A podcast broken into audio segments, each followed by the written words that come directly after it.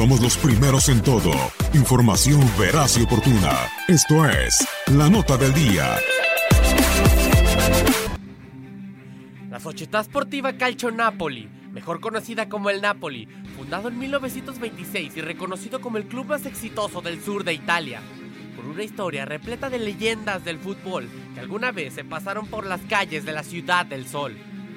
Comencemos por el 10, el Diego, el que para muchos es el mejor futbolista de la historia, Diego Armando Maradona.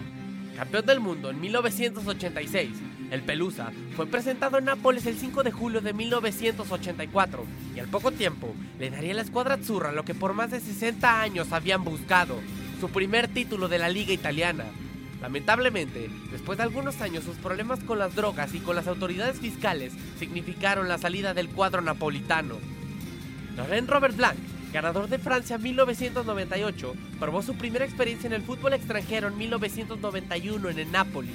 Y a pesar de solo permanecer una temporada en el cuadro azzurro, el defensa central tuvo una gran temporada que le abrió las puertas de nuevos retos continentales.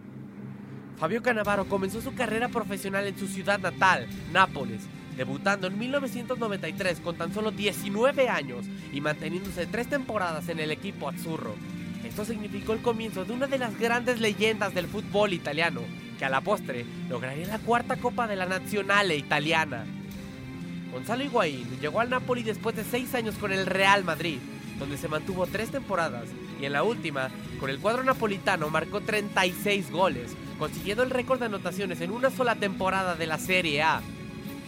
Uno de los históricos que apenas hace un año dejó de portar los colores del Napoli es el eslovaco Marek Hamsik, el cual hizo oficial su traspaso al club en el 2007, año en el que el Liazzurri volviera al máximo circuito italiano.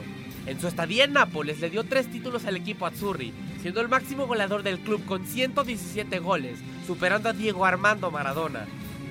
Irving Lozano llega a Nápoles con la etiqueta de ídolo del PSV, además de hacerlo a petición expresa de Carleto Ancelotti, el Chucky militará en uno de los clubes con más tradición del calcio italiano, con la esperanza de poder ser tan importante como alguna vez lo fueron estos futbolistas y convertirse en una verdadera leyenda del Napoli. Con información de Luis Fernando Bracamontes, Max Andalón, TUDN Radio.